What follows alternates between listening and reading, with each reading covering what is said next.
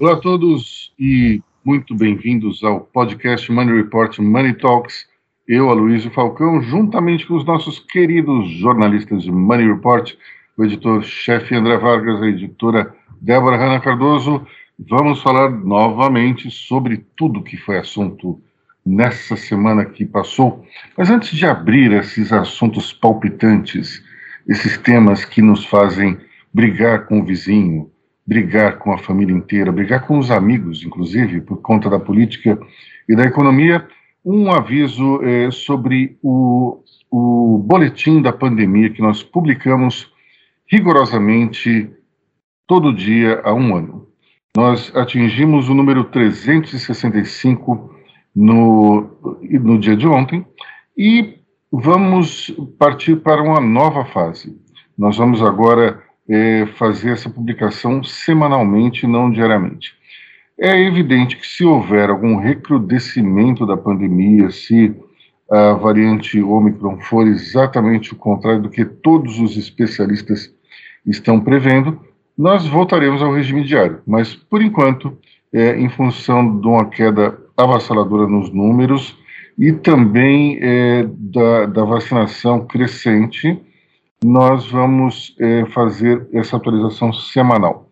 É óbvio que continuaremos aqui, especialmente no podcast, falando da necessidade de se vacinar, da importância que a vacinação tem em todo esse processo de combate à pandemia, e justamente por isso que vamos falar de Jair Bolsonaro anti-vacina rides again. Novamente, o presidente é, teve um, um, uma ação é, anti-vacina e colocou Queiroga na roda. Vamos lá, quem fala sobre esse assunto tão singelo?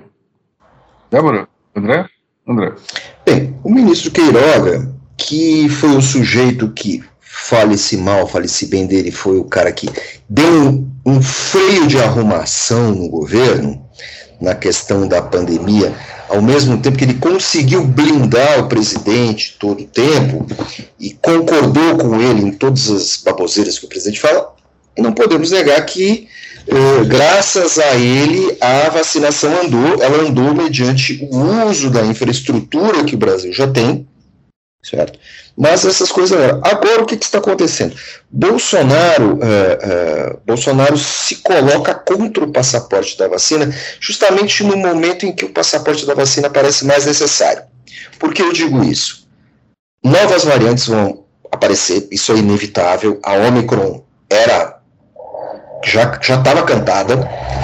É, e aí nós vamos ter fechamentos e aberturas como tivemos, uh, tivemos o, o, o, grande reset, né? grande, o, o, grande isolamento, nós vamos ter isso de tempos em tempos, mais curtos, até os cientistas conseguirem descobrir o que, que é o que, que não é, e qual é o grau de, de, de gravidade dessas variantes. Então, assim, novo normal vai ser isso.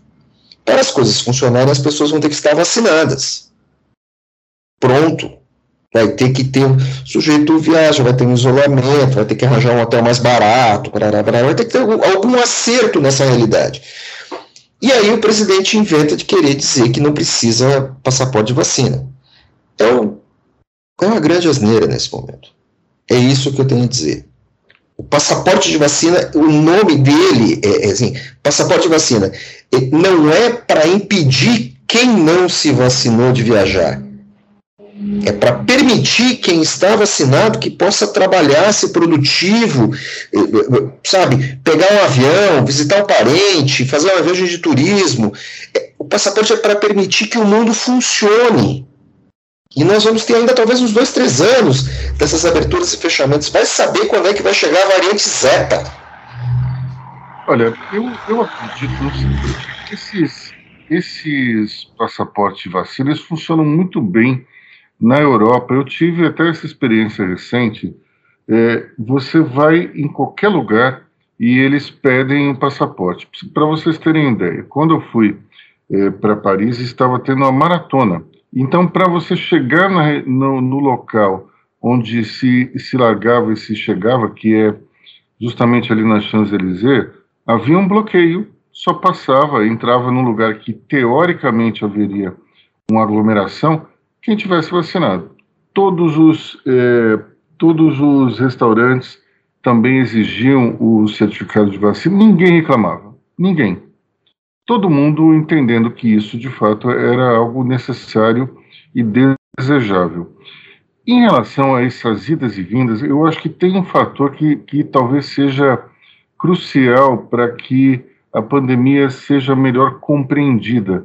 Existe, evidentemente, um denominador comum entre todas as pessoas que é, têm uma Covid severa ou, evidente, ou venham a falecer, né?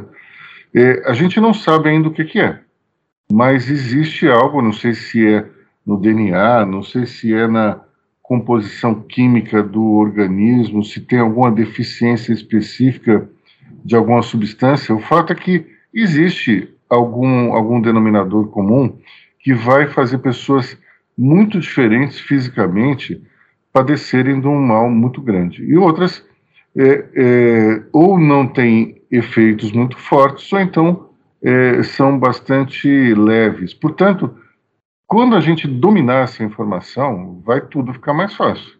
Eu imagino que seja uma outra etapa para que, eh, pelo menos, a gente saiba o que causa eh, esses casos tão extremos. Então, eu, sinceramente, não sei se ainda se estamos perto, estamos longe disso tudo, mas o fato é que essa, o domínio dessa informação é crucial para sabermos o que vai acontecer dali para frente, porque é, com isso dá para saber é, se é possível se prevenir ou não, ou saber se se corre um risco ou não. Porque, ao contrário de uma gripe comum, ela tem, é, a Covid tem um efeito devastador é, sobre o pulmão, do ponto de vista que ele vai é, secando os vasos, né? e ele, ao mesmo tempo, vai, é, vai também secando os músculos da pessoa. Portanto, não é exatamente uma doença é, frágil, não é uma coisa simples.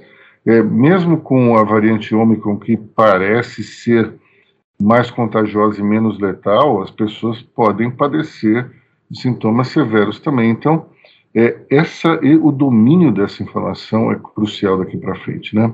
E esse comportamento anti-vacina, sinceramente, eu não consigo entender. É, o presidente ficar brigando com o governador e dizer que é, é direito das pessoas não se vacinarem. Num mundo ideal e totalmente liberal, num liberalismo até comportamental, isso seria o ideal, mas é, a ditadura militar, que é tão louvada pelo presidente Jair Bolsonaro, é, pensava exatamente o contrário. Na ditadura, as pessoas tinham que se vacinar e ponto. Não tinha discussão. É, e as pessoas eram convocadas para um processo de vacina e era isso aí. Não tinha essa história de. Os, os militares não falavam, ah, mas talvez não, né? André. Eu preciso lembrar também que é o seguinte: a, a, a, a ditadura militar se instalou no Brasil é, num momento muito curioso com relação à vacinação, porque a OMS havia sido criada nos anos 50 e ela, e ela, o que, que aconteceu? O que, que, o que aconteceu com essa instituição? A partir da, da sua criação, as primeiras grandes metas da OMS foram, eh, primeiro foi eh, eh, combater a tuberculose, malária, essas doenças transmissíveis, a malária jamais foi derrubada, a febre amarela foi muito amenizada, e a criação das grandes campanhas mundiais de vacinação e as grandes campanhas nacionais. Os militares, seguindo o espírito do tempo, abraçaram essa ideia. Não é que, não é que assim, a, a vacinação estava no ideário da ditadura, não, ela estava no ideário do tempo, daquele tempo dos anos 60. E foi isso, foi isso que aconteceu. E o Brasil, e o Brasil foi muito feliz. O Brasil ensinou foi um dos países que ensinou o mundo a fazer campanhas de vacinação. É, isso é, é, um grande valor e o, o, o, resultado disso, essa, digamos assim, essa tecnologia que o Brasil, logística, que o Brasil desenvolveu, essa tecnologia técnica desenvolvida, ela deu um baita resultado na pandemia. O Brasil começou a vacinação tarde e resolveu rapidamente. Certo? Agora nós temos um outro problema, só para a gente tentar encerrar aí a, a questão de pandemia, é o seguinte, o governo está atrasando o fornecimento de dados sobre a vacinação. Isso é algo preocupante e, e não faz sentido nesse momento. É, o governo diz que 90% da população vacinável já está atendida. Perfeito. Mas nós temos cerca de 65% da população geral atendida. E o que, que é a população vacinável? A população vacinável é tudo bem, é quem pode receber a vacina, mas com o passar do tempo, essa população ela é ampliada, porque você termina de vacinar os velhos, você vacina os adultos, você começa a vacinar os adolescentes, agora você já está estudando vacinação de crianças até seis anos, quer dizer, esse universo vai se ampliando. No, no boletim da pandemia, a gente sempre deu a população total do país. Outro fator pandêmico perigoso é, é essa questão da vacinação em países pobres. É, menos de 10% da população de países pobres está atendida, principalmente na África. Ah, países densamente populosos, como a Nigéria, como o Egito, eh, algumas regiões do Quênia, Gana e África do Sul, isso é muito complicado porque os dados são muito frágeis e essas populações não estão sendo vacinadas. É dali que podem surgir novas variantes, assim como em alguns países do Oriente Médio, principalmente a Síria. Uh, países muito pobres da Ásia, do, do, Sudeste Asiático, foram muito bem atendidos. Uh, Butão, Nepal, esses países, a China e a Índia, jogaram vacina para eles o Paquistão também ganhou muita vacina, o Afeganistão é aquele, aquele lugar que a gente sabe que não existe, né? É, e aí as coisas se equilibraram no Sudeste Asiático. Mesmo na América Central, as coisas estão relativamente equilibradas. Porque na América Central existe, ainda que o melhor país para tudo isso é a Costa Rica, tem uma estrutura é, de saúde pública básica muito parecida com a do Brasil, muito concentrada por ser um país pequeno os outros países é, mais pobres estão conseguindo, por terem populações pequenas, receberem ajuda externa. Agora, na África não está rolando. Então, se tivermos problema, conforme cantou o, o presidente da, da OMS, né, o Tedros Adhanom, vai vir de lá. Com relação à África, o Brasil está relativamente isolado, mas nós temos as populações europeias que estão muito próximas. Então, pode surgir uma outra variante mais pesada se isso não for combatido. É um sim, é o próximo problema que teremos. Espero que ele não surja. A lógica, a, tu, tudo caminha para que a Omicron dê a lógica. Né? Ela, de fato, seja uma variante mais atenuada, justamente para o vírus poder continuar existindo. Porque se for uma variante muito agressiva, é, o vírus acaba se extinguindo, porque ele também vai extinguir os seus hospedeiros. Então, e o governo brasileiro fazendo essa pataquada toda aí, desnecessariamente, escondendo dados, justamente quando os dados são os melhores possíveis, e o Bolsonaro fazendo essas afirmações todas, com o ministro da Saúde afirmando que é melhor perder a vida do que a liberdade o ministro da Saúde ele, ele, ele se comporta como um filósofo quando tem que ser médico. Peraí. Diga, Débora. Eu ia comentar exatamente essa frase, porque, enfim, e é muito rápido o comentário. Não é possível existir liberdade se as pessoas estão mortas, né? Porque você só pode ir e vir se você está vivo. E, além disso, só há liberdade, já que Queiroga está tão aí na filosofia de boteco dele, que o garçom que está trabalhando no bar, na esquina, ou o cara trabalhando no restaurante, precisa ter segurança no seu ambiente de trabalho. E a segurança sanitária, ela, ela, ela é uma responsabilidade do ministro da Saúde. E também porque o dono do estabelecimento ele tem que proporcionar ao seu funcionário, ao seu empregado, o que? Um ambiente seguro, porque se ele contrai o coronavírus dentro, ele pode processar a empresa, porque ele permitiu que pessoas não vacinadas entrassem. Inclusive porque a gente até já falou sobre isso em um dos nossos, uma das nossas matérias que a gente conversou com o ministro do TST e outros juristas, que é praticamente o seguinte: o ambiente de trabalho ele é responsabilidade do empregador. Então, essa coisa de liberdade, perder a vida do Queiroga, ela joga contra a retomada econômica que ele está jurando que ele está querendo defender. E isso não é da pasta dele. A pasta dele é garantir a segurança sanitária para que a pasta do ministro Paulo Guedes, que não é o ministro Queiroga, consiga fazer o trabalho dele, que é a retomada econômica, que tá, não está retomando, né? Porque a gente já vai falar de inflação Selic e tudo mais, mas, assim, eu acho muito difícil você falar de saúde pública com um ministro que está querendo roubar o emprego do amigo. Porque ou o Queiroga decide que ele, que ele é o ministro da saúde, ou ele, eu não sei o que está acontecendo. Porque um ministro da saúde que é médico, ele não é o Pazuello, entenderam? É, assim, eu quero, eu quero deixar isso claro. O Pazuello falando essa frase, eu falar, ah lá, o Pazuello, fazendo pazuelices. Mas não, ele é um ministro Queiroga, ele é, ele é médico, ele é um cardiologista, ele é um médico que a gente respeita até, até ontem. E ele fez juramentos na faculdade, né, o juramento de Hipócrates, de defender a vida, coisa, aquela coisa linda da faculdade de medicina. Sabe, talvez o ouvinte não saiba, eu vou contar uma coisa para o ouvinte. Eu já sonhei em ser médica. Inclusive, sou ex-estudante de medicina. Deixei a faculdade de medicina para fazer jornalismo. E a gente aprende desde o, lá da frente que é assim, ó, defender a vida. Não importa se a pessoa está para morrer, você vai fazer o possível para ela ter uma morte mais indolor possível.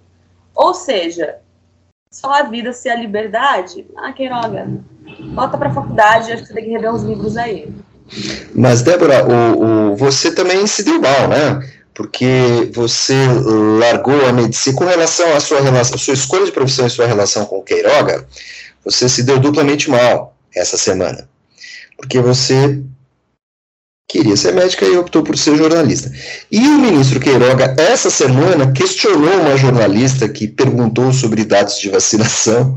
E o ministro Queiroga, que quando tem que ser médico, é filósofo, etc, etc, e falou assim: mas por que, que a imprensa quer saber tanto disso?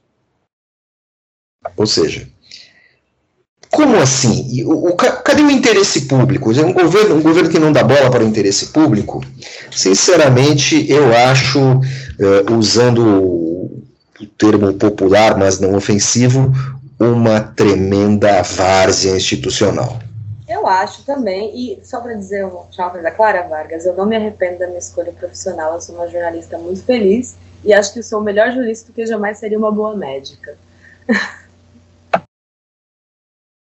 E falando com você, jornalista, você acompanha umas novelas aí. Tem uma novela que, saindo da saúde, tem uma novela aí que tá.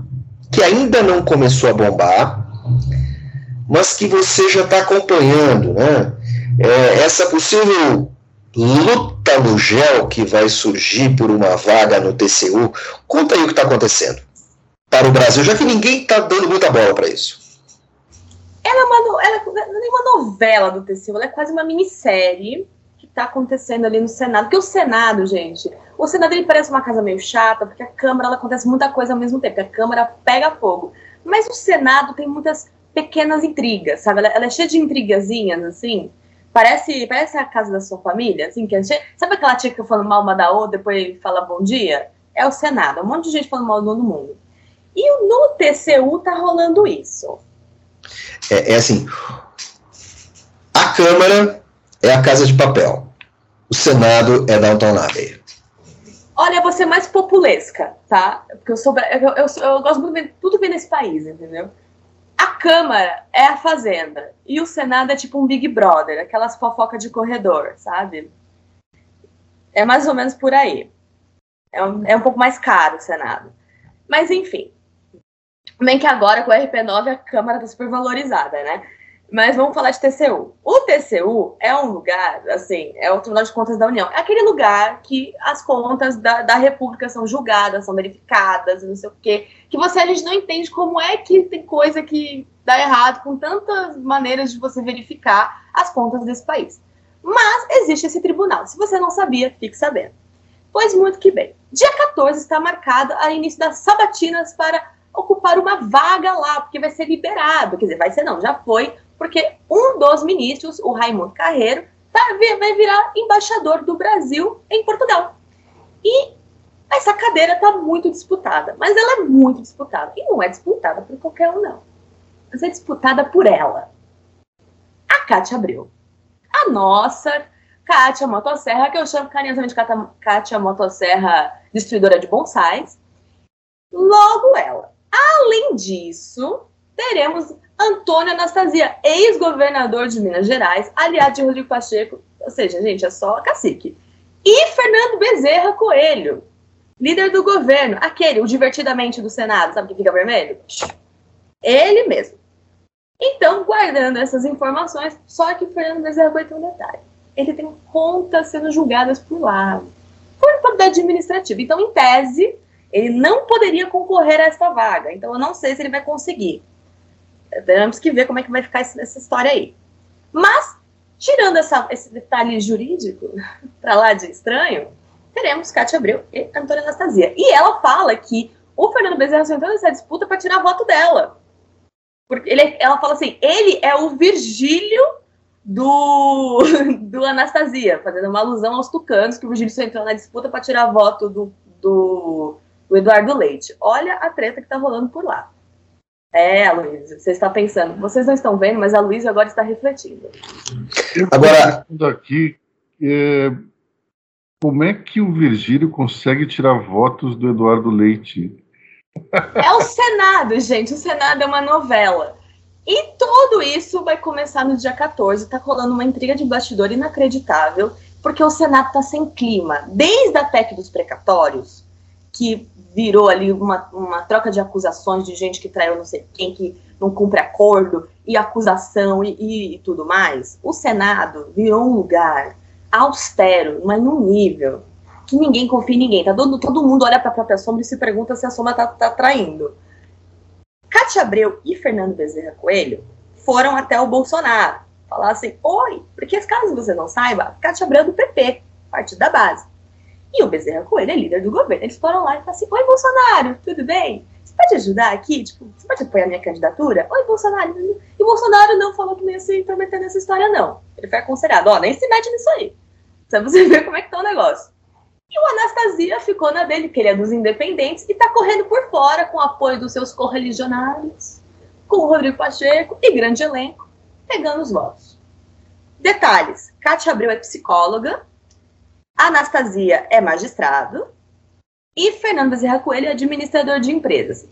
Por currículo, o Anastasia seria o melhor colocado né, nessa disputa. Mas teremos que ver quem vai ganhar. Façam suas mas, apostas. Mas tem um detalhe interessante sobre o TCU, que é o seguinte: o TCU ele é ligado ao poder legislativo. Do ponto de vista técnico, o TCU não é um tribunal apesar de ter esse nome. Então, é, a, a, gente tem Anastasia como um magistrado, em tese ele seria é, a pessoa mais indicada para a vaga, mas se você olhar dentro do TCU, você não vai ver nenhum juiz de carreira, não. É muito raro que isso aconteça. Sim, é verdade. Acho que o Fernando Bezerra Coelho, pela formação de administrador, até poderia também ser muito bem colocado. Mas eu estou muito curiosa para saber o resultado. Façam suas apostas. Quem vocês apostam? Eu não aposto em ninguém nessa altura do campeonato. Eu só acho, eu, eu só aposto uma coisa. Os melhores momentos serão protagonizados por Cátia Abreu. Com toda certeza. Eu só espero que se ela ganhar, ela vá assumir com aquela saia dela de gravatas que ela tem, que ela tem com todas as gravatas dos senadores que falam que ela é a Daenerys do Senado, com todas as gravatas dos senadores que ela matou. Alguém já viu essa, esse meme no Twitter, gente? Que ela é a Daenerys do Senado? É maravilhoso. Se você assiste Game of Thrones na sua vida, você sabe do que eu estou falando. Se você não assistiu, assista. Mas ela seria quem no Game of Thrones? A Cersei? Não, ela, ela é a Daenerys Targaryen, com as saias que tem os... É, porque tem as, a, o trono com as espadas com as mil espadas, então ela é a saia com as mil gravatas. Então ela vai olhar, ela vai olhar para Anastasia e falar Dracarys, é isso? Ele é. Eu consigo, eu consigo imaginar ela falar isso e surgiu uma queimada ao redor da, da Anastasia. Eu consigo também. A Cátia Abreu, ela é inacreditável.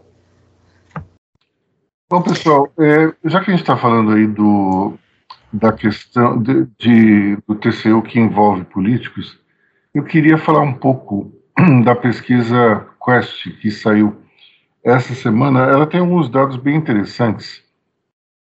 A começar pela. É, tem um, um capítulo que é Você conhece no candidato e votaria nele?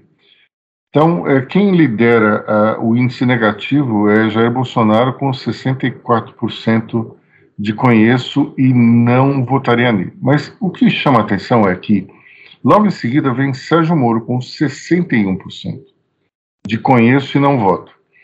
É, 61% é um número muito grande para quem acabou de entrar na disputa. Logo em seguida, a gente tem, se não me engano, João Dória com 58%, que é um número alto, aí vai descendo até chegar em Lula, né? É, Lula tem 39% só de conheço, não votaria de jeito nenhum. É, Primeiro, eu acho surpreendente que a rejeição de Lula, não é, tudo bem, não é o conceito clássico de rejeição, mas não deixa de ser uma rejeição. Uma pessoa declara que conhece e não votaria. Mas se a gente pensar que é, Lula, de certa forma, virou uma espécie de inimigo público nacional em 2018, é, a sua prisão foi festejada por uma quantidade gigantesca de pessoas, e agora ele tem essa rejeição de 39% de todos os candidatos que lideram as pesquisas, o Lula tem a menor rejeição de todos. Então, para mim é uma coisa extremamente surpreendente pensar que o ex-presidente saiu de uma situação extremamente negativa para essa atual. Eu imagino que talvez estejamos vivendo um quadro parecido com o da Argentina, que foi para o lado do, do, do ex-presidente Macri, depois voltou para o peronismo. Mas, ao mesmo tempo, o que, o que eu acabo enxergando é que o principal cabo eleitoral de Lula nesses tempos acabou sendo o próprio presidente Jair Bolsonaro, com a política econômica que está bastante é, mediana. Não dá para a gente dizer que ela só tem coisas ruins, porque do ponto de vista, eu diria, prático, medidas que ajudam o empresariado, foi é, uma gestão com coisas bastante interessantes e, e, que vão surtir um efeito daqui a pouco. Mas, é, do ponto de vista de inflação e, e alguns fatores macroeconômicos, como, por exemplo, manutenção de juros baixos desnecessariamente, é, que acabaram gerando um dólar alto e, por consequência, inflação alta, me parece é, que a gestão foi extremamente medíocre. Então, quando você pensa que a economia ela é o ponto mais importante a ser analisado por um eleitor, é, a gente vê que o governo acabou, de uma certa forma, pavimentando essa volta de Lula, não que ele vá ser necessariamente eleito, mas é, nesse momento me parece surpreendente a, a, rejeição de Lula ser a menor de todos. André. Acho que é simples.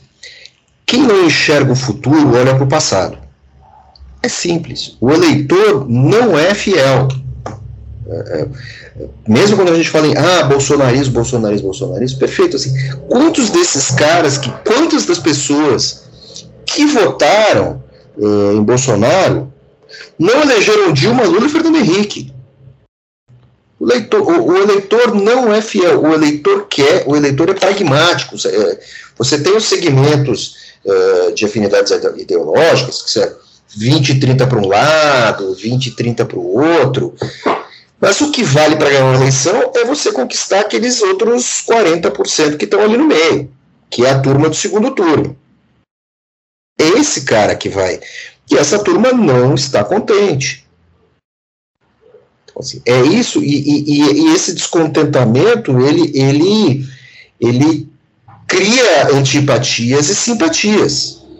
E eu acho que esse é o resultado que fez o Lula, todo mundo aplaudindo, Lula ladrão, barará, barará, e agora o cara está aí, certo? É, é, é, surfando numa, numa popularidade, fazendo uma campanha discreta e direitinha. Né? Eu não sei como é que na hora do pega para capar a esquerda vai se vai, vai se movimentar nas redes sociais. Bolsonaro, ao que me parece, ainda faz isso muito bem e consegue manter o seu aquilo ali não é nenhum curral eleitoral, ele tem um latifúndio eleitoral, assim como o Lula tem um latifúndio eleitoral. Então, vamos ter que ver como é que é isso. Mas assim, é, você falou, o governo, o governo, o governo Bolsonaro fa, fez, é, fez e faz mudanças estruturais interessantes, do mesmo jeito que o desastrado governo Collor também fez algumas coisas boas que foram dar resultado na frente. Mas o governo Collor em si foi um desastre. O governo Bolsonaro tem um pouco dessa toada, só que ele não é tão catastrófico de, momento como foi o do Collor. É, e não teve uma figura emblemática como PC Farias, que se transformou, esse sim, no, no inimigo público número um, né? É, é, falando desse, desse curral, desse latifúndio, eleitoral é, do presidente Jair Bolsonaro, teve um acontecimento nessa semana que mostrou quanto é, esse grupo é organizado e, e é extremamente dedicado à sua causa. É, havia uma enquete cibernética aí do, da revista Time para escolher é, uma pessoa que poderia ser eleita a melhor do ano, não a capa da revista e aquela que é escolhida pelos editores da publicação, mas uma enquete na qual se verificaria ali quem seria essa pessoa. E Jair Bolsonaro ganhou com uma margem muito grande. Ele teve 24% dos votos, enquanto Donald Trump chegou em segundo lugar com 9%. Para você ter um quarto dos votos de uma enquete, que se não me engano teve 9 milhões de votos, você tem que ter um, uma capacidade de organização muito grande. É, quem quer continuar aí? Débora ou André? Débora. Se eu sou a editora da revista Time, eu super aproveitaria essa enquete e falaria assim, não, ele é a pessoa do ano, a pessoa errada do ano. E aí eu colocaria todos os erros do Bolsonaro em lista, falaria assim, façam tudo ao contrário, mas de fato, esse aqui só foi notícia. Uh, bem, é, não chegou a tanto, mas foi mais ou menos isso que a revista Time é, publicou. Eles foram bem críticos ao Bolsonaro. Agora, eu não posso perder a piada, assim, é, foi voto eletrônico, né? Os bolsonaristas devem ter enviado cartas à redação já que eles não acreditam no voto eletrônico. Bom, eu tenho a impressão que é, dentro, desse, de, dentro desse aspecto aí que é, você fez essa, essa, essa, piada e eles fizeram uma outra, né, os, os seguidores do presidente, dizendo que como o Bolsonaro não vai para a capa da, da revista, ele falou, tá vendo, voto eletrônico dá nisso, você ganha, mas não leva. Só que nunca o vencedor da enquete eletrônica foi capa da revista. Eu não me lembro de uma situação na qual houve uma sintonia entre, entre a escolha dos editores e, e a enquete popular. Posso estar enganado, mas enfim, eu não lembro de cabeça aqui. É, o que me chama a atenção nisso tudo é o seguinte: é, a próxima eleição ela vai ter, evidentemente, um, vai pegar fogo nas redes, vai ser uma coisa muito forte. Mas é, se a militância bolsonarista pegou talvez os outros candidatos de surpresa em 2018, não fará mais agora em 2022. Né? Existe já uma, um, uma situação na qual os outros candidatos já entenderam o quanto é importante é, fazer uma, um trabalho online e estão fazendo. Mas, é, me, ao mesmo tempo que eu vejo que os outros despertaram para essa questão, não enxergo uma militância tão dedicada como a de Bolsonaro. É, esses seguidores, eles não são militantes é, que estão lá por dinheiro, eles não são militantes que estão por algum interesse, eles estão a devoção cega. ao presidente. E isso faz uma diferença muito grande. O, o grande problema é que eles são também um fator que gera mais rejeição ao presidente junto daquele eleitorado que decide, que é o eleitorado do centro.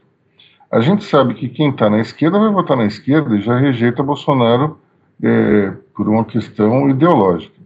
Agora, aquele eleitorado que votou em Bolsonaro e se arrependeu, nós temos dentro desse grupo um, um eleitor que ele não quer esse tipo de radicalismo e ele vai cada vez mais sedimentando essa rejeição à medida que é, esse, o, o, trabalho desses militantes online se torna muito agressivo. Então, é, se por um lado você vê que existe uma força é, que é justamente essa mobilização, por outro lado, a forma pela qual essa mobilização é feita acaba sendo uma, uma fraqueza, porque ela vai gerar rejeição no, entre o eleitorado, o eleitorado mais moderado.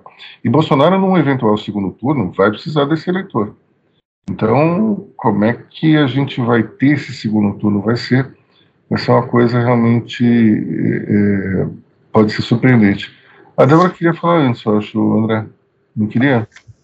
Eu queria, na verdade, só fazer um paralelo, porque se você pegar esse eleitor de centro, assim, claro, com as suas devidas proporções, claro, mas ele, ele lembra um pouco aquela, as eleições americanas com os estados pêndulos, né? Então você tem o eleitor de centro, que às vezes ele vai para um lado, ele vai para o outro, ele não tem necessariamente um ordenamento ideológico, como você disse, mas ele é aquele eleitor que, como a gente sempre fala, o, Brasil, o centrão é o Brasil, né?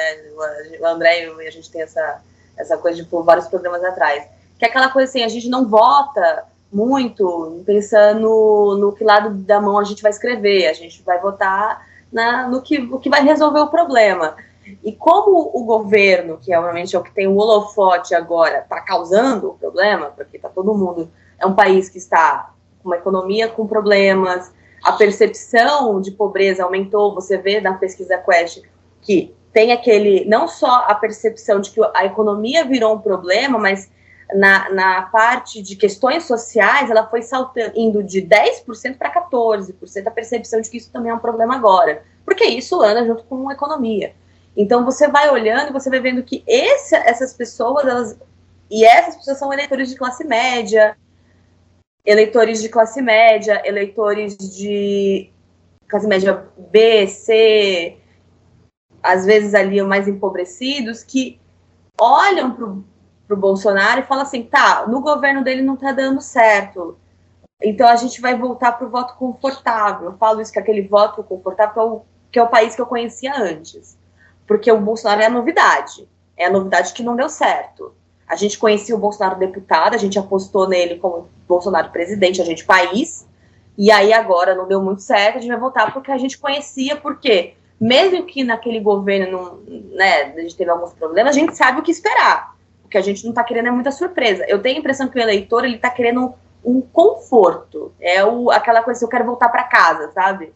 É, é, tanto que a chapa Bolsonaro, ah, Bolsonaro não, a chapa Lula-Alckmin é a coisa mais de volta para a minha terra que existe. É tudo aquilo que sempre esteve aí, unindo as suas forças para acabar com tudo aquilo que agora está aqui.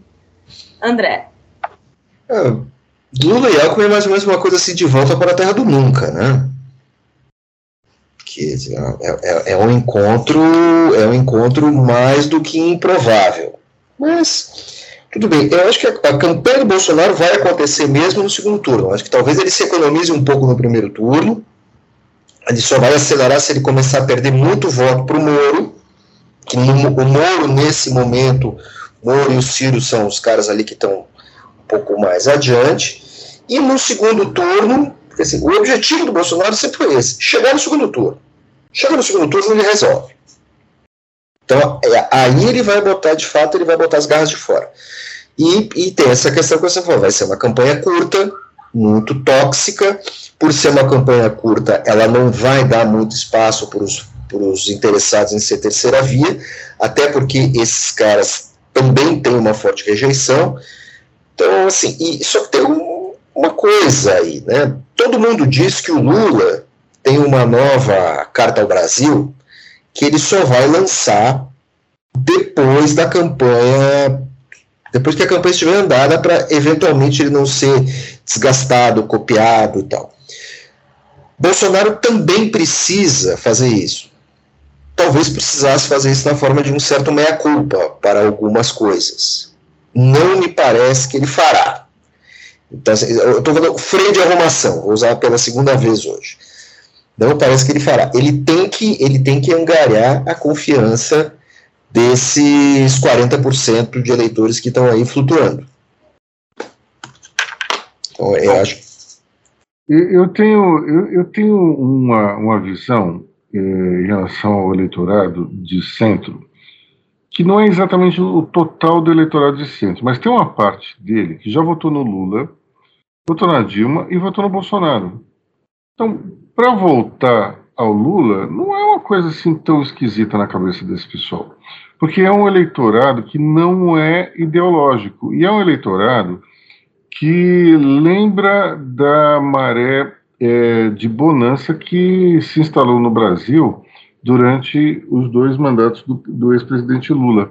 É, boa parte dessa, dessa bonança se, se deve, evidentemente, a uma onda muito boa de, de inserção do Brasil no mercado de commodities chinês que, que gerou é, divisas, muita receita. Boa parte dessas divisas que a gente tem hoje é, no, no caixa brasileiro, ela, ela foi construída nessa época. Então, a gente tem que, que entender por que, que existe essa, é, esse interesse na candidatura do Lula. É, tenho vários amigos que dizem que o Lula não pode sair na rua que é apedrejado.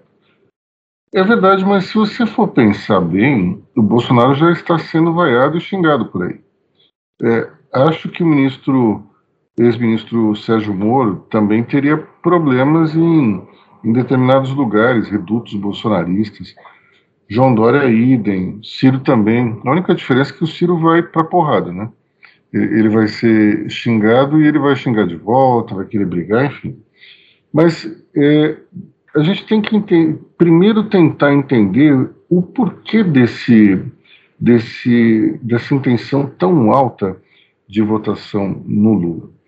Porque não adianta menosprezar o adversário, no caso de Bolsonaro, não adianta achar que todas as pesquisas são vendidas e, e elas estão erradas. Eu tenho a impressão que é um governo que não consegue admitir os seus erros, se sente injustiçado e entra numa realidade paralela na qual está tudo bem, mas é, o único problema é que eles são perseguidos pela imprensa. Eu fico imaginando aqui o seguinte: o sujeito que está vendo o seu poder aquisitivo escorrer pelas mãos, todo mês, ele não está preocupado se os jornais, as revistas, os portais estão falando bem ou mal do Bolsonaro, porque eles não leem, não veem nem a, a TV Globo, o Jornal Nacional. Se você for ver o mapa de audiência do Jornal Nacional, perto do que já foi, é quase nada. Circulação dos jornais também. E portais da internet atingem a classe média, não atingem o povão. Então, qual que é o efeito realmente prático que essas críticas têm? É junto à classe média e à classe alta. Não existe uma penetração dessas críticas em relação a, aos trabalhadores, a, aos, mais, é, aos mais humildes. O que acontece mesmo junto a essa camada da população é sentir o poder aquisitivo ir embora, ou, ou ouvir é, dentro da empresa onde trabalha está difícil. Eu, eu, vou dar um exemplo para vocês. É, os índices que o varejo, os supermercados, é, experimentaram nos últimos meses foi de queda. Toda vez que isso aconteceu no passado, você tinha uma transferência da, da venda no supermercado para o atacarejo. Isso é uma, uma sempre foi algo direto. A pessoa para de comprar no supermercado, que é mais caro, vai para o atacarejo e o atacarejo ele, ele sofre uma alta. Dessa vez, porém, o atacarejo também caiu. Isso significa que existe gente passando fome. A miséria, ela aumentou. Então não, não dá para você dizer, olha, tá tendo, o Brasil está decolando, como disse o ministro Paulo Guedes. Isso não é verdade. Tem alguns setores que estão indo muito bem. A leitura da economia hoje ela é muito difícil de se fazer, porque alguns setores estão bombando, outros estão bem mais ou menos, e alguns estão em petição de miséria. Esses que estão bombando têm uma característica interessante. As, é, o que difere essa crise das outras é que você tem muita empresa capitalizada. A liquidez está muito alta. Além disso, o mercado financeiro está líquido e os juros estão negativos. Esse é o grande problema. Então, o que muitas empresas estão fazendo simplesmente é especular com estoque. E estão aumentando seus estoques. Quando você aumenta seus estoques, a ponta que vende está indo muito bem. Agora, nada garante que essa situação de alta na, nas vendas ela vai continuar ao longo do ano que vem. É por isso que as previsões para 2022 em termos de performance econômica, elas não são muito boas. Então nós temos aí uma tempestade perfeita para o governo e é por isso que se presta tanta atenção na, no, nos programas sociais, né, nessa renovação aí do Bolsa Família, que agora se chama Auxílio Brasil, é isso, pessoal? Auxílio Brasil? Enfim, é, e por trás disso tudo, nós temos aí a PEC dos precatórios, que a Débora está chamando de PEC do climão. Antes de falar da PEC do climão, eu quero só lembrar uma coisa ao ouvinte para a gente lembrar como a situação do Brasil está muito difícil para as, para as classes menos abastadas, aniversário do supermercado Guanabara no Rio esse ano, que todo ano bomba e esse ano ficou as moscas. Se você não sabe do que eu estou falando, jogue no Google e compare com os anos anteriores. Assim, eu acho que eu nunca vi o aniversário do supermercado Guanabara, porque todo ano esse, os vídeos viram meme, tem toda aquela correria, todo ano os vídeos ficam super populares. Esse ano a, a história foi assim: o que aconteceu com o aniversário do supermercado Guanabara. E eu vou te contar: as pessoas não têm dinheiro para comprar comida. Agora, vamos à PEC dos precatórios. PEC dos precatórios, porque se, se a gente quer falar de torta, de climão, a gente vai voltar para o Senado. Porque o Senado virou esse lugar desconfortável na República. Né? O STF agora não tem mais esse. O STF está de boas.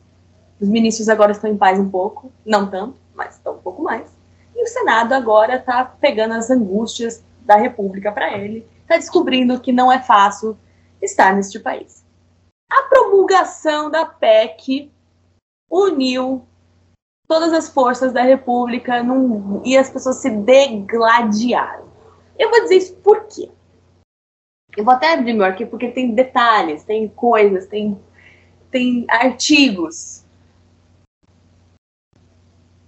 Bom, vamos lá. A promulgação tava, estava lá. Se você não acompanhou, eu vou te contar muito rápido. Estava lá o Rodrigo Pacheco, estava lá o presidente Iris, estava lá os senadores, estava todo mundo acompanhando e tudo mais. E aí estava um clima de desconfiança. Rodrigo Pacheco foi acusado pelas lideranças do Senado que não honra seus compromissos. Rodrigo Pacheco, você falou uma coisa pra gente, fez outra coisa. E isso, na política, é grave, principalmente no Senado. Porque se você não sabe, o Senado não é uma casa qualquer, é uma casa de caciques. Todo mundo lá é alguma coisa demais, então se todo mundo é muita coisa, você não pode brincar muito com fogo, entendeu? Não é que nem a Câmara, que tem baixo clero, que tem não sei o quê, que tem o, o deputado da leitora, não tem essas palhaçadas lá. Lá não é a Fazenda, lá é o Big Brother, entendeu? Lá todo mundo é modelo. Aí, o que que aconteceu? O presidente Rodrigo Pacheco ficou muito bravo com essa história. Inclusive porque ele colidiu com a terceira, porque estava todo mundo na terceira via, lembra da terceira via? Ele colidiu com a outra da terceira via, ela, Simone Tebet, que pegou o microfone, chegou chegando e falou assim: o senhor prometeu coisas, o senhor não promete, o senhor prometeu e não cumpriu. Ele falou: não prometi nada para a senhora, não. E este era o lado B de Rodrigo Pacheco, porque ele, mineiro, que tá super em paz, aquela coisa de, gente, eu não brigo, panos quentes. Nossa, morreu ali. Eu fiquei chocada. O Rodrigo Pacheco levantou um tom de voz que eu acho que todo mundo ficou assim, gente, na CNN só falavam disso, eu fiquei chocada, mandei mensagem pra minha amiga, falei, gente, manda um voto pra esse homem. Esse homem não está bem. Aí, o que aconteceu? E qual era a treta? Artigo 4, artigo 107. Artigo 4, em especial, este artigo, ele é o que vincula os gastos com programas sociais. Porque quando ele abre o teto, o precatório ele abre o teto, ele vai liberar grana. Então ele fala assim, para você não liberar essa grana e deixar ela aí para o governo fazer o que ele quer, ele vai ter que ser vinculado a gastos sociais e vacina. Ó, isso aqui é para isso aqui. E aí, uma vírgula para frente parece que foi reeditada, ele sumiu um pouco, os senadores falam que teve coisa que mudou na promulgação, que meio que não tinha tão, não tinha uma obrigatoriedade disso, meio que quase por uma sugestão. Tem que rever esse texto, os senadores ficaram muito bravos, e o 107 é porque é o, é o artigo que abre o teto, de fato. E aí essa briga começou. E esse artigo 104, todo mundo pegava esse microfone e só falava desses artigos, gente. Mas era tanto artigo, artigo 4 que eu não aguentava mais essa palavra. E qual era a preocupação dos senadores? Não é uma preocupação qualquer. Vocês se lembram das emendas de relator RP9, orçamento paralelo, orçamento secreto? Ou o nome que você quiser? Pois é. A grande intriga é que a preocupação é que, com a não obrigatoriedade de você carimbar que é obrigatório, você vai jogar tudo isso para as emendas de relator, porque já está previsto 16 bi, ela pode aumentar, vai que. E agora temos uma outra questão, que eu, essa é uma observação minha fixo orçamentário. Por que não? Não é mesmo? Vai que. Porque o Congresso ele, ele tem gastos infinitos para necessidades infinitas dos nossos parlamentares, não é mesmo? Mas existe uma prerrogativa que é a seguinte: se você vai abrir o teto para liberar as emendas de relator, se você carimba, elas só podem ser usadas para gastos sociais e aplicação em, em, no SUS ali local e tudo mais, as, enfim, teria que ser muito bem estipulado do que quer ser usado. Aí você sabe que quando a gente descobre as emendas de relator, elas não estão na saúde, né? Elas também não estão em gastos sociais, elas estão no Codevasp, elas estão em tratores, que de saudável não tem nada. Então, virou uma torta de climão. A torta de climão foi tão grande que o Arthur Lira, que estava do lado do Pacheco, ouvindo todas aquelas acusações contra as emendas dele, falou assim: Olha, eu ia ler esse texto aqui, que era o meu discurso protocolar, não vou ler mais, não. Eu vou. Ele tá desvinculado aqui, ele não tem nada a ver com o que está acontecendo aqui. E ele saiu defendendo a Câmara, falando que os trabalhos eram sérios, que não sei o que, que não tinha nada a ver com o que estavam falando. E que vai ser votado sim, porque lembrem-se que a PEC dos precatórios ela foi, ela foi fatiada, foi promulgada, ela foi. que a PEC que parcela foi parcelada, então ela, a promulgação dela foi uma parte, uma outra parte vai ser votada na Câmara, que são as mudanças. O Arthur Lira falou assim: vai ser votado na terça. Ponto. Não tem discussão. Parou. E ele deixou bem claro: os estados produtores do Centro-Oeste e vocês do Sudeste, que têm uma renda per capita mais alta, talvez para vocês 400 reais não signifique nada. Mas, estados como o meu, estados do seu pessoal, 400 reais é muita coisa. A gente precisa liberar isso aqui. Tem que acabar essa matéria, isso aqui tem que ser resolvido. E aí ele defendeu a Câmara, falou um monte de coisa, e todo mundo com aquela cara também de gente. A promulgação da PEC foi azedaça. Eu nunca vi uma promulgação tão difícil, tão complicada, e deixou o Senado ainda com aquela coisa pesada, com os senadores, inclusive, dizendo que o presidente Arthur Lira não ia, ia articular para que as mudanças caíssem na própria casa que ele preside. A gente fala de política e depois a gente volta para a campanha, né? É, além de, de, de Bolsonaro e Lula, nós temos aí a figura de Moro entrando, digamos assim, de cabeça na campanha. E quando ele entrou de cabeça na campanha, ele acabou de ele acabou de se encaixar num clássico do cancioneiro de campanha brasileiro, uma imagem clássica da campanha. Assim, aquela imagem de. Uh, uh, a Débora considera infame, não é infame, é um clássico inevitável. É um tanto quanto constrangedor, mas é inevitável. Sérgio Moro com um chapéu de boiadeiro nordestino. Aquilo não é um chapéu de cangaceiro, que é o chapéu aquele, aquele chapéuzinho pequenininho, certo? De couro, na cabeça ao lado de uns correligionários no estado do Nordeste. Uh, as pessoas podem achar aquilo ridículo e tal. É, tá. Mas assim, se você quer ser presidente do Brasil, tem que botar aquele chapéuzinho. Fernando Henrique esqueceu a Sorbonne e botou o chapéuzinho. Lula, que veio de Garanhuns, mas foi criado em São Paulo, botou o chapéuzinho. Dilma colocou. Olha, o único presidente que não fez isso, desde o voto da redemocratização, foi o Temer, que afinal era vice e subiu. Ah, e o Itamar também. Mas é que o Temer vestiu uma capa, né? Oi? Foi voando, ele vestiu uma capa e foi voando como um, um morceguinho, Isso. voltou. É. Todos, tirando Itamar e Temer, se, se bobear, deve ter uma foto de Itamar com um chapéuzinho. Então, o Itamar rodou, o Itamar andou bastante pelo Brasil. Então, é inevitável. É inevitável. Mas tirando, tirando todos esses aí, os candidatos também, né? Os candidatos que não foram eleitos usaram esse chapéu. E para mim, o, o troféu do, do, da composição mais esquisita é, é, vai para Geraldo Alckmin. Geraldo Alckmin com aquele chapéuzinho, um negócio muito esquisito. Né? Aliás, é tão esquisito quanto uma chapa Lula-Alckmin, né? Eu fico imaginando o seguinte, Geraldo Alckmin vice de Lula, e daí eh, todas as campanhas eleitorais vão pegar o, o, aquele debate do segundo turno, Lula e Alckmin, os dois se detonando o tempo todo. O Alckmin, inclusive, muito agressivo. Que, que vai acontecer com uma, uma campanha dessa? Vai ficar ridículo, porque você vai botar tudo aquilo no ar e vai, no final, só fazer o seguinte comentário: os dois tinham razão. Vai ser muito complicado, né? Mas, enfim, é, vamos ainda ver o que vai acontecer, porque como a, a Débora bem, bem diz, Lula só vai anunciar que é candidato em, em fevereiro, e Geraldo Alckmin não tem pressa ainda para dizer se vai ser candidato a governador e se aceita o convite de ser vice de Lula. Então vai ficar tudo no stand-by. André. O Geraldinho pode muito bem dar um, um reboot na sua carreira, tem experiência, vai para deputado federal espera as coisas acontecerem. Depois se lança prefeito, certo?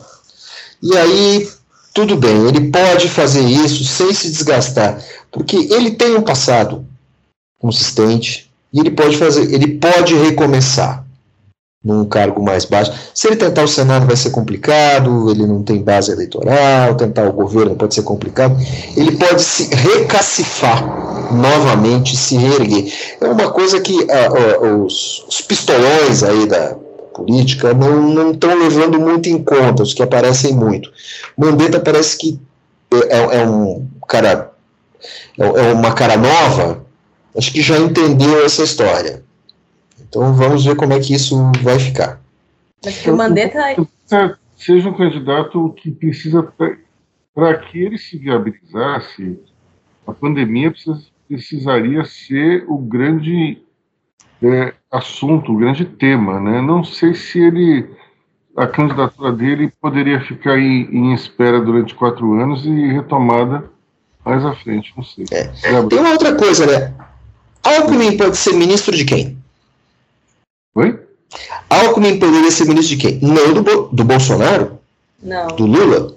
Do Lula eu acho que sim. Acho. Com essa ponte criada, eu acho que é possível. É como a Tebet. A Tebet vai ser ministra.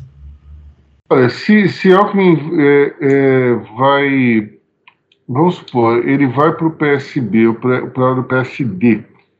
Se candidato a governador e não é eleito, pode ser o ministro Lula, claro. Se ele é é candidato a, ao Congresso, se ele ganha uma cadeira de deputado como tudo indicaria que sim, pode ser também o ministro Lula. De Bolsonaro, acho que não. Não, acho que não também. Pessoal, e, e é candidato, já que a gente falou de candidato ao governo de São Paulo, o que vocês acham da candidatura do ministro Tarcísio Freitas aqui para o São Paulo? Parece que tem uma confusão que o Bolsonaro quer que ele seja, ele se filie ao PL, ele não quer se filiar ao PL. É, o Tarcísio, eu te diria que é uma figura interessante, porque ele é absolutamente idolatrado pelos apoiadores do governo, só que ele começou a carreira dele com o PT. É muito interessante, né?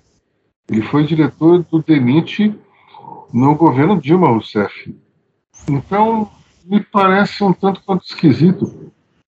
E no início do governo, eu não sei se vocês lembram, mas toda vez que alguém era cogitado, aí sempre encontravam uma ligação com o PT, com Lula, com Dilma.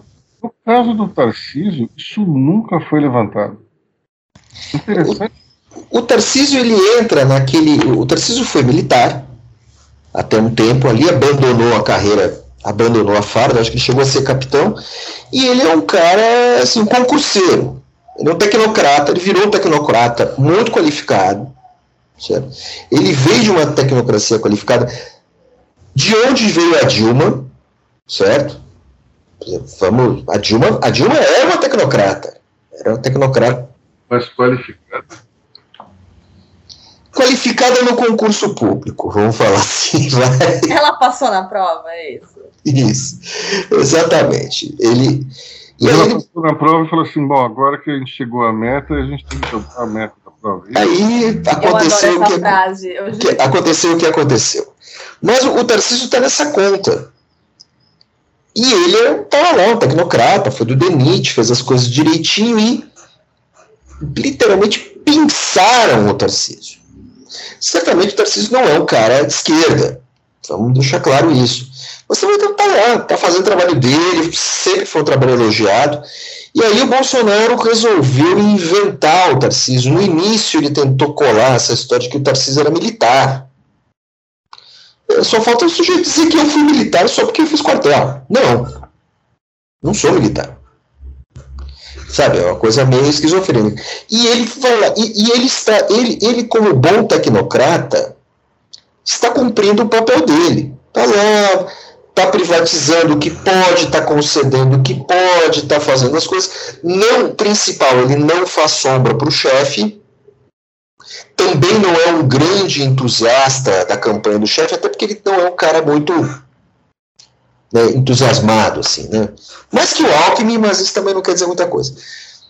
Cara discreto. Então, assim, é o sujeito que está fazendo tudo certo e o Bolsonaro cismou que ele é o cara para ser o, o, candidato pelo governo do Estado de São Paulo. Beleza. Assim, é aquela, é aquela velha história. Legal, você quer? Vai lá e resolve. O, o, o Tarcísio, ministro, ministro tecnocrático, ali é uma coisa. Subir no caixote, lá em Itapipoca, e fazer todo mundo levantar o braço e gritar o nome dele é outra coisa. Na verdade, não é que o Tarcísio não quer entrar no PL, é que o PL não quer apoiar a candidatura de Tarcísio. Existe essa treta porque o PL tem aqueles acordos com o PSDB, enfim. E aí, como teve aquela coisa, aquela rixa entre, entre o Baldinho e o Costa Neto, falando, olha, meu querido, assim, ele não tem base aqui, a gente só apoia quem tem base, ele não é de São Paulo, São Paulo é eleitorado difícil, a gente até pôs no programa. Eu acho muito difícil ele ganhar aqui, a gente só apoia, ou a gente, a gente apoia a gente daqui. Porque vale lembrar, talvez você não saiba, ouvinte, mas Valdemar Costa Neto é de São Paulo, ele é de Mogi, conhecido como boy de Mogi nos anos 90. Você não sabe, anos 80. Inclusive, hum. Valdemar Costa Neto já foi até pro carnaval com, com Itamar Franco. Você também sabe disso? Essa história é maravilhosa. Eu estudei, gente. posso não estar testado lá, mas eu estudo. Então, assim, Valdemar Costa tá nessa vida então, há muito lá, tempo. Vamos lá, Débora Hanna Cardoso. Uma, um teste rápido dos seus conhecimentos gerais. Ai, meu Deus. O tópico Carnaval de Itamar. Qual é o nome da modelo que estava ao lado do presidente e não estava usando roupas íntimas? Aí o nome dela eu não lembro, eu só, eu só lembro que ela não estava usando roupas íntimas e tudo que Tamar disse foi eu não tinha ideia que isso estava acontecendo. André Vargas, qual é o nome da, da modelo? Você está sem microfone. eu esqueci o nome da modelo de manequim, mas eu posso revelar uma revelação para vocês de uma grande matéria que eu não fiz. Porque enquanto Itamar estava embaixador em Roma, tal modelo em manequim é, morava em Roma. E aí, eu e com os amigos que trabalhavam na Playboy, no tempo que existia aquela coisa maravilhosa chamada Revista de Mulher Pelada, uh, a gente ficava conjecturando, vamos fazer uma matéria sobre a vida dos dois em Roma, não sei o que e tal. Aquelas pautas maravilhosas que jamais aconteceram. Só endereça o repórter que vai viajar para Roma. Só se aquela coisa meio New Jordan, uma tentativa de New Jordan, jamais saiu do papel. Jamais, é, é, essa pauta jamais saiu da mesa do bar. Eu juro para você que eu adorei essa matéria que você me escreveu. Bom, o nome da modelo, manequim atriz, é Lilian Ramos. Lilian Ramos, é verdade, eu, eu, eu, li, mas eu não lembrava. Eu lembro da, eu lembro da história. Mas enfim. Eu sei, eu sei de um fotógrafo, eu acho que da Folha, que foi demitido nesse momento, porque ele não estava ali é, é, no gargarejo. Ele se afastou um pouco para fazer umas fotos mais amplas. Quando a modelo manequim se aproximou da beira do palanquim improvisado, e aí tivemos o, o, o grande deslumbre. O fotógrafo estava embaixo, viu tudo e ligou o motor drive. E fechou e a... na Prochasca. É, a gente vai ter que explicar para o. Em outro, em outro capítulo, a gente vai explicar para o leitor, quando a gente fizer os making-off do nosso, nosso podcast, o que é. Mas quem quiser, quem tiver curiosidade sobre o que é fechar na Prochasca, eu sugiro que vá ao, ao Google e coloque fecha na Prochasca e o Otávio escrito Carnaval. Isso é um sobrenome, tá, ouvintes? Isso não é mais 18. Mas vamos voltar aqui ao Valdinho. Valdinho Castaneda. Então, é uma missão a Cristina Prochaska, que era uma apresentadora de TV e que ela estava fazendo uma cobertura no carnaval naquela época. Essa história é impagável. E o, e o câmera fez closes ginecológicos nela, porque ele interpretou errado. Quando foi nela? Não? Foi a moça que estava em cima da mesa ah, é? sambando. Olha é, só. Eu vi, eu, eu era adolescente e eu fiquei embasbacado. Eu vi a cena na TV, ao vivo. Meia-noite, meia-noite e meia ali. Porque na época de vocês não tinha coisa errada na televisão. Olha só. Protesto dos millennials aqui. Vamos voltar aqui ao Valdinho. A gente vai chamar ele de Valdinho aqui. A gente... Valdinho. Valdinho. O Valdinho Costa Neto não tá nessa vida aqui há pouco tempo. Ele olhou e falou assim: Olha, gente, não é por nada não, mas esse cara aqui não, não tá, tá aqui, mas não tá, né? E aí. Porque ele é ministro, você acha que ele vai ganhar a eleição? Porque ele vai na B3 inaugurar um monte de, de concessão? Vocês estão loucos? São Paulo não é a B3, galera. É isso que o Valdemar quer dizer. Então, o Valdemar tá com aquela coisa assim: ele tá olhando para o candidato do PSDB, porque o PSDB ainda tem a máquina na mão, mesmo que o Rodrigo Garcia seja um nome fraco, o nome fraco com o governo na mão ainda é um nome que tem chance. Ou talvez, não sabemos, qualquer outra pessoa que esteja no âmbito paulista. Porque ele, a Valdemar não gosta de perder. É por isso que está apoiando o Bolsonaro. É mais fácil você apoiar quem está com a máquina do que você apoiar quem não tem. Por isso, por exemplo, Geraldo Alckmin. Geraldo Alckmin, por mais que ele seja o Geraldo Alckmin, ele ainda é uma aposta perigosa, porque o Geraldo não tem nem o apoio da prefeitura, tem o apoio do governo, não, nem do partido, nem de ninguém. Ele está meio sozinho nessa, se ele fosse disputar São Paulo. Ele, ele teria, digamos, uma, um favoritismo teórico se o vice dele fosse o Márcio França. Exatamente. Isso seria uma combinação de forças muito grande. Mesmo assim, os partidos são pequenos se você comparar com o tamanho do PSDB em São Paulo. Então o Valdemar está olhando o cenário e falando assim: eu estou indo para o lado seguro. O Valdemar é aquele investidor que conservador de pouco risco. Ele vai para o lugar seguro, entendeu? Então, o Tarcísio é uma aposta, ele, ele, é uma criptomoeda. Você nem sabe se vai dar certo. Tá lá. Pode ser que dê muito certo, pode ser que não. Se eu fosse o Tarcísio, o Tarcisinho de Freitas, vamos falar todo um diminutivo agora. O Tarcisinho de Freitas, eu sairia deputado, sentiria ali o clima, tal, ver como é que tá o rolê e não sei o quê. Governador é um passo, mas é um passo tão largo, ainda mais em São Paulo. Falo isso como paulista, é um passo assim tão grande, mas tão grande que eu acho que ele pode levar um tombo. Bom, pessoal, estamos aí estourando o tempo para falar da Selic para encerrar. É, vamos lá. Quem fala? Débora, André? André. Bem, Selic foi mais do mesmo. É, Copom, Copom aumentou a Selic em 1,5 é, 1,5 é, ponto percentual. Do, do, e, e, o curioso é o seguinte: do jeito que era esperado.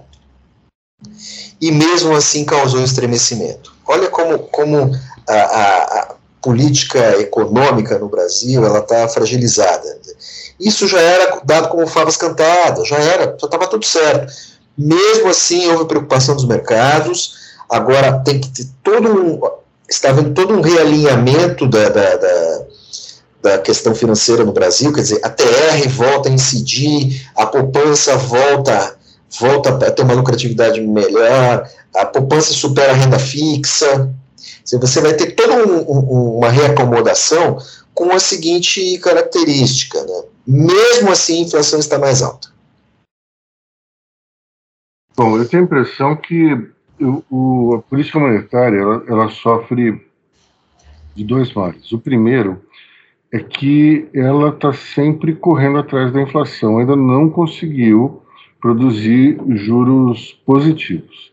Isso é um isso é um problema porque juros negativos meio que retroalimentam a inflação. É um problema sério porque geram é, mais consumo, embora a gente esteja numa situação em que a economia não está bombando, então talvez isso não seja um ponto. Mas é, quando nós temos uma situação de descontrole fiscal, somente a política monetária não resolve. Você tem, ela resolveria se fosse um aumento extraordinário de taxas, como a gente teve, por exemplo, no início do governo do governo Fernando Henrique, ainda o, o plano real se consolidando, os juros reais ficaram num patamar absolutamente altíssimo. Eu não lembro exatamente quanto foi. Você lembra, André? Quanto foi nessa época? Não, né? Mas foi, foi uma coisa absurda. Eram juros, eu acho que eram os maiores durante muito tempo o Brasil teve o maior juro real do planeta. E eu não estou falando uma coisa assim, tipo um ano, dois, foi um período bastante longo. Então, nós temos aí essa situação que é a de descontrole fiscal, combinado com os juros negativos, isso não termina muito bem.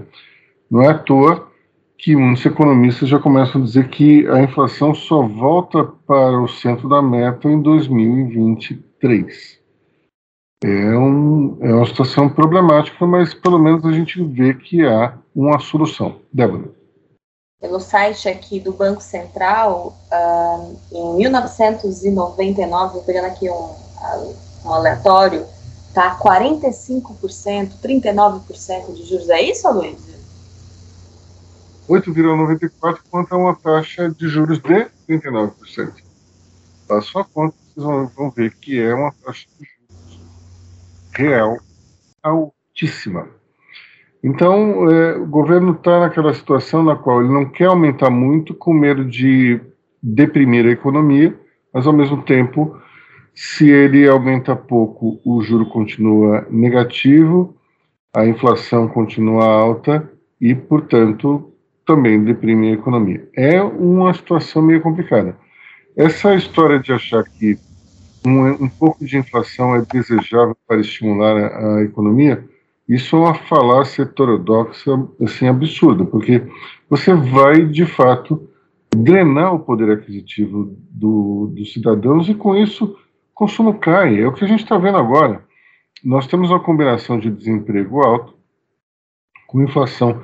É o pior dos mundos, porque quem tem, quem está ganhando compra pouco quem está desempregado não compra e, e, está passando fome. É um problema muito sério. E o governo, atento para isso, está querendo justamente bombar o seu programa social.